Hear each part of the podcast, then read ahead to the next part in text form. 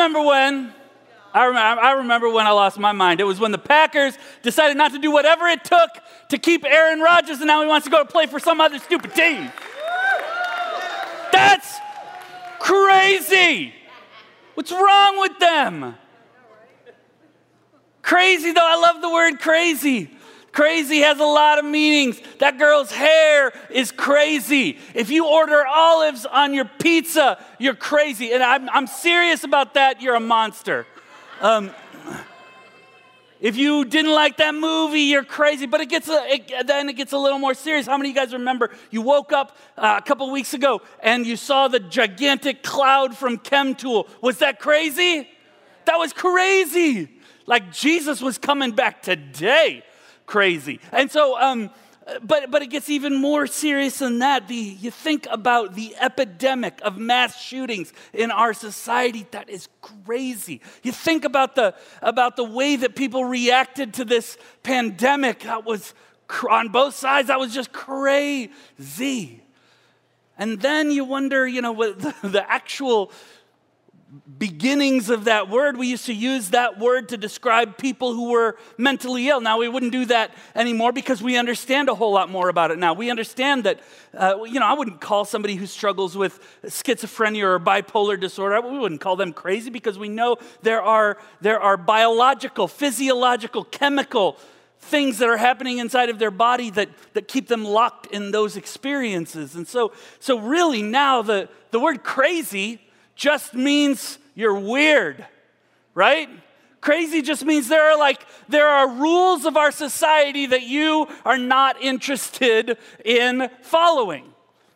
Crazy just means you're not normal, right? And um and, and listen, uh, one of the reasons why I wanted to choose this song and I wanted to choose this um, this topic was because I believe that everybody is crazy to somebody else.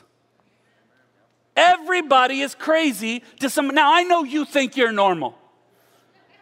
I get that. It, you feel really normal. But the truth is, there's somebody on the other side of the world, on the other side of the city, on the other side of the street who thinks you are nuts. The way that you believe, the way that you talk, the way that you think is wrong, that you're crazy. And, and I want to say this too. Listen, if, um, if, you're, if you're in this place and you don't know what you think about Jesus, you don't know what you think about God, and you're just kind of checking things out, first of all, we just want to say, welcome. Man, this is like the perfect place for you to be. Nobody's going to kick you or beat you over the head with the Bible or anything. You know, we just hope that you get a chance to, to explore and and figure out what you think. But here's the thing if you are that and you're not sure what you believe, sometimes you look in on these people and you think, these people are weird. These people are crazy. And I got to tell you, if you're a Christian, I don't want to I don't want to hurt your feelings. But what you believe is weird. Did you know that? We believe that God impregnated a teenager. That's crazy. Do you hear what I'm saying? We believe that there is there was this guy who lived 2,000 years ago, and he wasn't just any dude. He, he was God himself. He, he died, he raised from the dead, but that's not the weirdest part. You know what the weirdest part is? We believe he talks to us. right? That's weird. It's okay. And so, listen, if you're here for the first time and you're not sure what you think, and you think these people think they got it all together and they know what they're, listen, we know we're weird. We're not normal, and that's okay. And I want to dig into what that means today by digging into the story of a man that lived a long time before Jesus. So, we're talking like almost 3,000 years ago a guy named King David. Now, he was the, it, it, this was right the beginning of his reign as king, and he, he was going to solidify his base and he was gonna, go, going to, to create a place where he, where, where he would have a capital city. And that capital city was going to be Jerusalem. Now, it hadn't been the capital until that point. As a matter of fact, things had kind of just been all over the place for the Israelites until that point. And And so he decided we're going to have this city where, where all of the sort of the political power and the spiritual life of our nation is going to be centered, and that city is going to be Jerusalem. And he also said, knowing that, that it needs to become the, the center of all of the spiritual life of our people, we, I need to bring a box here. And it's not just any box. It's like the, it's like the place where God lives. And it, okay, it was a box, but it was a special box. It was called the Ark of the Covenant. How many of you guys have seen Raiders of the Lost Ark, the very first one? Raise your hands. You're all old like me. You're all old. That's an old movie. You don't think it's old. It's old. Okay, you're not old. You're cool. You're not old. Um, all right. Because it's retro, right? It's cool because it's retro. Okay. Um, no, no, no. But, but here's the thing if you've seen that movie, you know that the Ark of the Covenant melts your face, right? Like it melts your face. And uh, listen, super cool. Not exactly biblical, but very cool. Um, Okay, but but that's the ark. That's what we're talking about. It's a box. It's got a couple of cherubim on the top of it. It's got a couple of uh, it's got some rings that they put some rods through, and inside this box houses the very presence of God. It is not just any box. And God gave them very specific instructions about this box and how it's supposed to be handled because because it's a very special box. And so David says this this box, this the presence of God has got to come and live in Jerusalem with me. Make sense? So he sets off and he sends a group of guys, the Levites, the right kind of people who are supposed to go and get the box and bring it to him. Well, these, these Levites go and they, um, they go get the box. And, and, you know, like I said, there's very specific handling instructions. Nobody but the Levites is supposed to touch the box. They decide, you know what? It is a very long walk to Jerusalem. And the idea of hoisting this thing up on our shoulders and walking it all the way there, let's get a cart. Work smarter, not harder, right? Makes sense. So they get the thing and they put it up on the cart, and everything's going good, and they're walking to Jerusalem. And there was this guy walking right next to the cart. His name was Uzzah. And I love Uzzah. He's one of my favorite characters in the Bible. His story is very short, but he's walking next to the, to the Ark of the Covenant. With this, this is God. And Uzzah's a good guy. Listen, Uzzah's not a bad guy.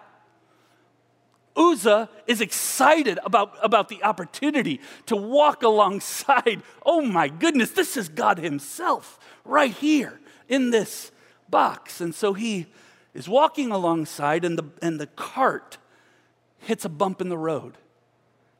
And it starts to slip. The, the ark starts to slip. Now, pause the movie in your brain for just a second here. Here's the thing you're next to the ark, you're next to, the, to this, the, to God Himself. God is about to fall on the ground. What are you gonna do? You're gonna reach up and try to save God, right? And so, I, I don't think he decided. I think it was just a reflex. It's falling down, pick it up. He touches it, and his face melts off. Okay, not exactly, but here's what we do know. We do know in that moment, he dies. Like that. Boom, dead, the end. His story is very short. But here's the thing he's not a bad guy. What was he doing? God has fallen on the ground. I gotta, I gotta save him. And he's dead because this thing is so powerful. And word gets back to King David about what happened, and he freaks out. He is petrified. Let's, keep, let's read this. Uh, 2 Samuel chapter 6 says this David was afraid of the Lord that day and said, How can the ark of the Lord ever come to me? He was not willing to take the ark of the Lord to be with him in the city of David. Instead, he took it to the house of Obed Edom. Problem solved. Scary death box not coming to live with me, right? Let's keep reading. The ark of the Lord remained in the house of Obed Edom for three months. and the Lord blessed him and his entire household. It was like everything he did turned to gold. It was like everything he touched went well. His crops were doing good. He won the lottery. Okay, there wasn't a lottery, but he did really well. I mean, things were going great for Obed Edom. And um, where am I at? Uh, the Lord, oh, and now King David was told, the Lord has blessed the household of Obed Edom and everything he has because of the ark of God. And so David was like, I got to get me some of that. You know, you loosely translated from the Hebrew. Um, but here's the truth David was at the same time both petrified of this ark and desperate for the blessing that it brought. All at the same time. And I got to tell you, I think this is a perfect picture of, of a healthy understanding of our God. Because the truth is, did you know that if we if we got to stand face to face with God right now, our faces would melt off? I mean, he is, he's perfect. He's holy. We can't stand in the, in, in the presence of a holy God. He is terrifying. We would be terrified. And he is personal and intimate, and his presence comes and dwells and brings blessing all at the same time. That's a healthy understanding of who God is, and that's where David was living. He was desperate for a thing that he was petrified of. And so he went about making a plan to do this right. We're going to bring it back. We're going to bring it to Jerusalem, but we're going to do it right. And in the middle of the plan, when he's doing that, that's when he gets a little swept up, a little carried away, and he goes a little crazy. Let's, uh, let's read a little bit here. Um, so, David went to bring up the ark of God from the house of Obed Edom to the city of David, that's Jerusalem, with rejoicing. When those who were carrying the ark of the Lord had taken six steps, he sacrificed a bull and a fattened calf. And wearing a linen ephod, David was dancing before the Lord with all his might. Everybody say, with all his might with all his might while he and all Israel were bringing up the ark of the Lord with shouts and the sound of trumpets. How many of you guys have ever seen Ray, our teaching pastor, dance? Anybody ever seen him dance? So Ray and I were at the club the other day, you know, like we do. And uh, and man, I tell you what, he was going hard. He was going hard. His arms were flailing. His his tongue was hanging out of his his butt was doing things I can't talk about in church. You're welcome, friend. He, uh, no, no, no. But this is how David was dancing. This is King David. He was going hard with all his might. He didn't care. He didn't care what people thought. He didn't care what he looked like. He was going hard with all his might, dancing before the Lord because he was petrified of this thing. He wanted to do it right, but he was desperate for the blessing that came with it. So, whatever it took. How many of you guys actually believe I went to a club with Ray? Have you ever, can, can you possibly picture me at a club? Let's be real. Okay. All right. let's keep, let's, so, so wait, so David's dancing. He's going nuts. And then, and he doesn't really care what anybody thinks. I mean, he doesn't care if anybody thinks he looks like a complete idiot. Unfortunately, there was one important person who thought he looked like a complete idiot, and that was his wife. And he goes home and has the same conversation I've had with my wife when I do stupid crap. You know what I'm saying? He goes home, and his, his wife Michal says, uh, let's just read it. It says, When David returned home to bless his household, wait, before I say this, there's not very many places in the Bible where you get real sarcasm, but man, Michal is just dripping with sarcasm. Let's read. Okay. So he goes home to bless his household. Michal, daughter of Saul, came out to meet him and said, Well, well, well how the king of Israel has distinguished himself today. Oh, that's good. I've had this conversation. Okay, how the king of Israel has distinguished himself today, going around half naked in full view of the slave girls of his students, uh, servants, as any vulgar fellow would. And David said, You don't get it. David says, I will celebrate before the Lord. I will become even more undignified than this, and I will be humiliated in my own eyes. But by these slave girls you spoke of, I will be held in honor. His, his wife, God bless her, right? Here's the thing she is the daughter of a king. She knows how kings are supposed to act, right? She knows what it takes to be a king. She saw it her whole life. And David comes home and she says, You don't know what it takes to be a king. What is wrong with you? Look at all the other kings. Look at how they act. Look at my father. Look at how he acted. What are you doing? You, you got to be respected. You can't go and dance like a crazy, dance like Ray in front of all these people. You can't do that and then expect to get respect. You're a king. You got to do king things.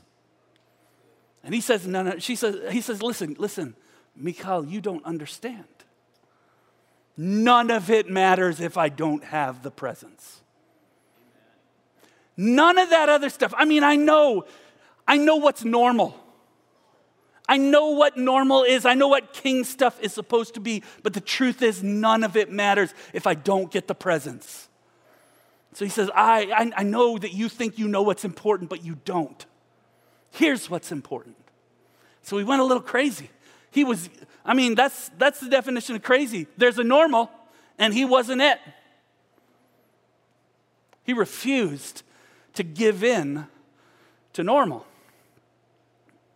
And I got to tell you, if, um, if you grew up believing that you got to take care of yourself, that nobody's going to take care of you, that, um, that you got to take care of you and yours before everybody, that, that you got to play the game, and if you got to step on a couple of people on your way up, that's just how the game is played in the world that we live in, and life goes on. I get that. Listen, that's the way, that's the, the truth is, you're right. That is the world we live in. You step on who you need to step on to get ahead. That makes sense. But then, if that's what you grew up with, if that's the, the thing that you understand in your life, then you hear Jesus and his teaching, and the truth is, it sounds crazy. Jesus says, Love your enemies. That is crazy. Jesus says, Put other people's needs before your own needs. That is crazy. Jesus says, Take a tenth of what you earn and give it away. That's ludicrous. And so um, we think, though, that it's new, that this idea that following Jesus is so anti culture, anti everything that we see outside of this place. But the truth is, it was the same way uh, for the Apostle Paul. Here's how he wrote about it. Here's how he wrote about what people outside of the church thought about people inside of the church. Here's what he said He said, For the message of the cross is foolishness to those who are perishing. But to us who are being saved, it is the very power of God. The cross, that story of a man who would go to the cross on purpose and give up his life on purpose. The people in his day couldn't understand it. Nobody would do that. Nobody would go to the cross. That's crazy talk. The message of the cross is foolishness to those who are perishing, but to those of us who are being saved, the message of the cross, the love your enemies, the give yourself up for another person, that is where the power is. The crazy is where the power lies. And so, um, the same is true today as was then. The message of the cross is ludicrous to our culture. And, and part of the reason why it's true today is that, for good or bad, science has become our God. And by that, what I really just mean is that science is the only thing that nowadays, for the last hundred or so years, science is the only thing that gets to decide what's true and what isn't true. The only stuff that exists is the stuff that I can see or measure or test, right? That's what science says. And I get it, because that makes sense. And it feels like that doesn't take any faith whatsoever to believe in. And uh, let me stop for a second because I don't, I, I want to make sure that everybody understands. I am not anti science. As a matter of fact, I freaking love science. Like I'm a I'm a little bit of a junkie. If you look on my phone, I've got podcasts that are all about science. I love science. I, I'm so interested in it. And there, you know, recently in the last few decades, this idea came out that science and God are like at war with each other. And I call bull on that. I love science. I, I want every scientist who's doing research to dig as deeply as they can. I want them to test and test and, and ask questions and dig and dig because every time they come up with a new discovery, I learn more about my God. They're not against God. Every discovery that they make about, our, our, about the creation lets me know how amazing my Creator is. Every time they, they, they give me an understanding about how people's brains work, I, when you study the brain, it is like, like it explodes your brain. It's, it is amazing. And I just, and I don't think that makes me less, give, have less faith. It just makes me realize, holy moly, God's amazing. Science is not the problem. The truth is, the problem isn't in believing science. The problem is in believing only science. Because science, as great as it is, is limited. It doesn't answer every question. There are lots of questions that science doesn't get to speak to. Let's, let's even just say, let's say that there was a Big Bang. What came before that? Where did the Big Bang come from? How are we going to know what's going to happen after death, right? Does science speak to that? No, because nobody can measure it. Nobody's come back. Well, one has. um, but you can't measure it. There are things that science cannot speak to that are very, very real. And so, my point is that believing in only science actually takes just as much faith as believing in a personal God. There's all questions that we don't have answers to. And so the, the, the reality is that um, the question isn't whether, whether or not you have faith, because everybody's got faith. Whether you have faith in yourself, whether you have faith in the idea that science will somehow answer all questions if we just give it enough time, that's okay. That's a, that's, but it's also faith right? Everybody's got faith. Or you have faith in God like I do. The question isn't whether or not you're a person of faith, because you are. The question is, what do you put your faith in? And the deeper question is, if you are not crazy like us, if you don't choose our version of crazy, how's your version working for you? You know? If, if you, because here's the thing if the pseudo intellectual science is God, every man for himself culture has things right. If that's real, and if it has things right, how's it working? I mean, sure, it gave you an iPhone and it lets you travel on an airplane. That's great, but what's it doing for your soul?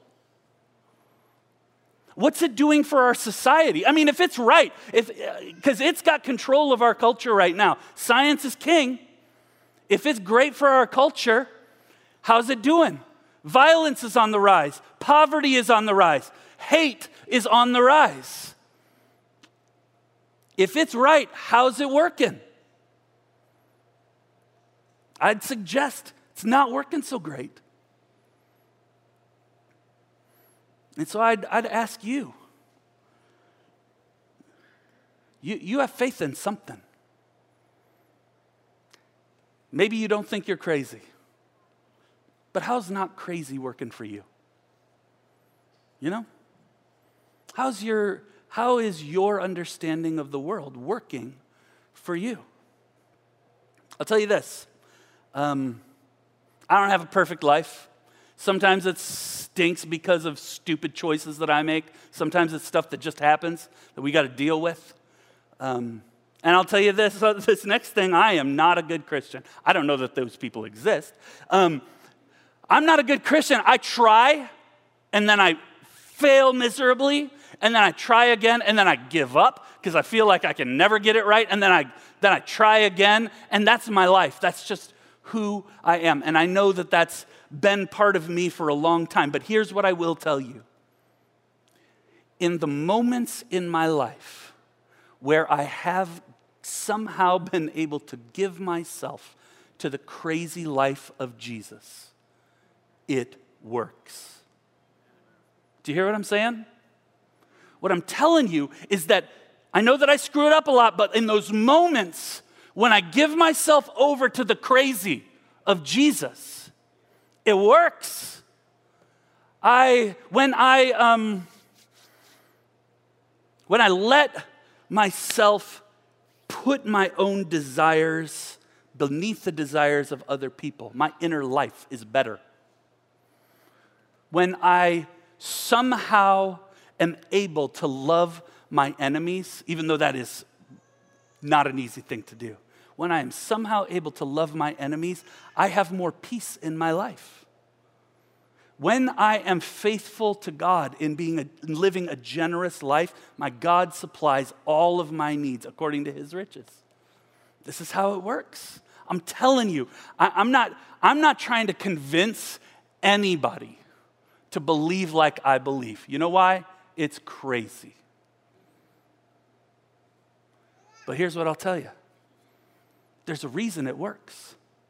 And the reason is because I was created. And the creator is the one who's making the life that's crazy. Jesus was there when I was made. He made me, He knows me. He knows how I work best. It's why, I mean, it sounds like a, that's, the, that's the crazy moment that you realize that this crazy life is actually the most healthy life I can live because it's how I was made in the first place. And the only reason it seems crazy is because everybody else is living a, life that they weren't supposed to. King David, his plan was simple. He would mortgage everything for the presence. He would put everything on the line to get the blessing of God. Whatever it takes, didn't matter. I will be even more humiliated than this. I'll do whatever it takes. But I want the presence, I want the blessing. And so the same question is put to you How's your life working for you? I would say it worked pretty well for David when he mortgaged everything for the blessing. You, you look back at the history of Israel, where did they look as the height of the kingdom of Israel? King David. For thousands of years, they look back to him. Why? Because he mortgaged everything for the presence. He wasn't perfect. Oh, we could go through stories. He wasn't perfect, but he kept mortgaging everything for the sake of the crazy life of following God. And the same is same option is offered to you and me. And maybe you said yes to that at one point. Maybe it was five years ago, maybe it was 10 years, maybe it was 25, 30 years ago. But here's what I know normal is so inviting.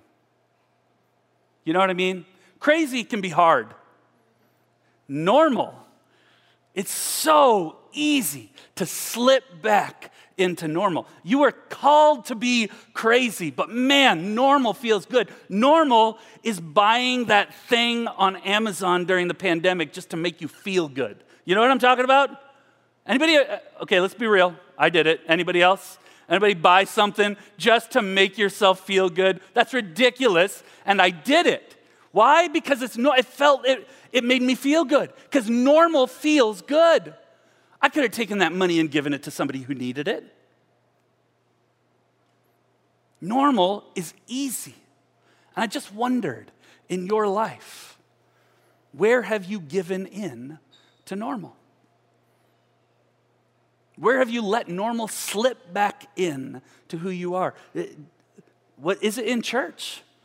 Did you, did you get used to watching church online and church became this thing that was for me? And maybe God's saying, man, church isn't for you. That's normal stuff.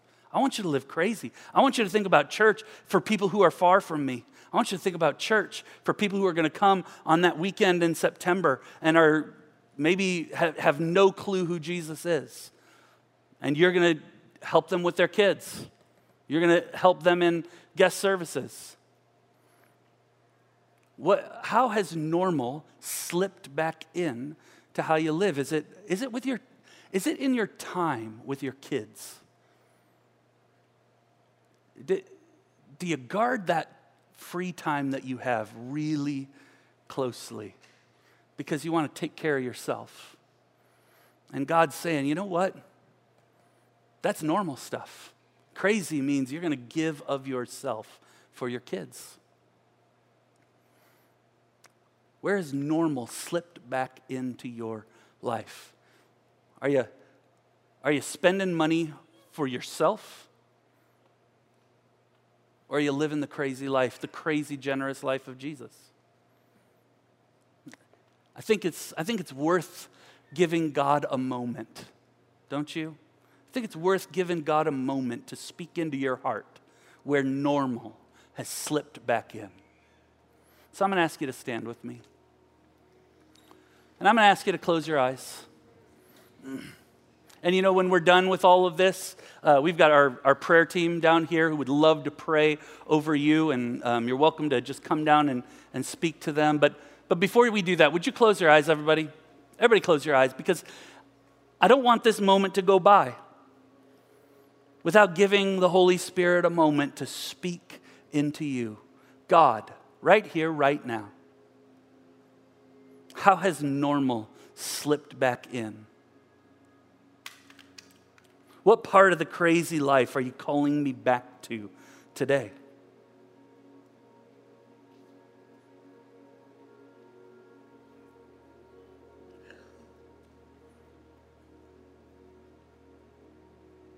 Father, we don't want to live normal. I'm convinced normal doesn't work. We just, we just want to run after you. The crazy, fun, healthy life that you've called us to.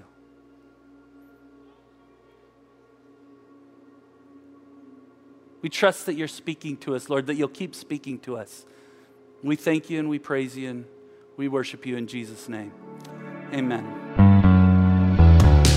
Thank you so much for listening to the Central Wired podcast. Be sure to stay connected with us at centralwire.com and have a great week.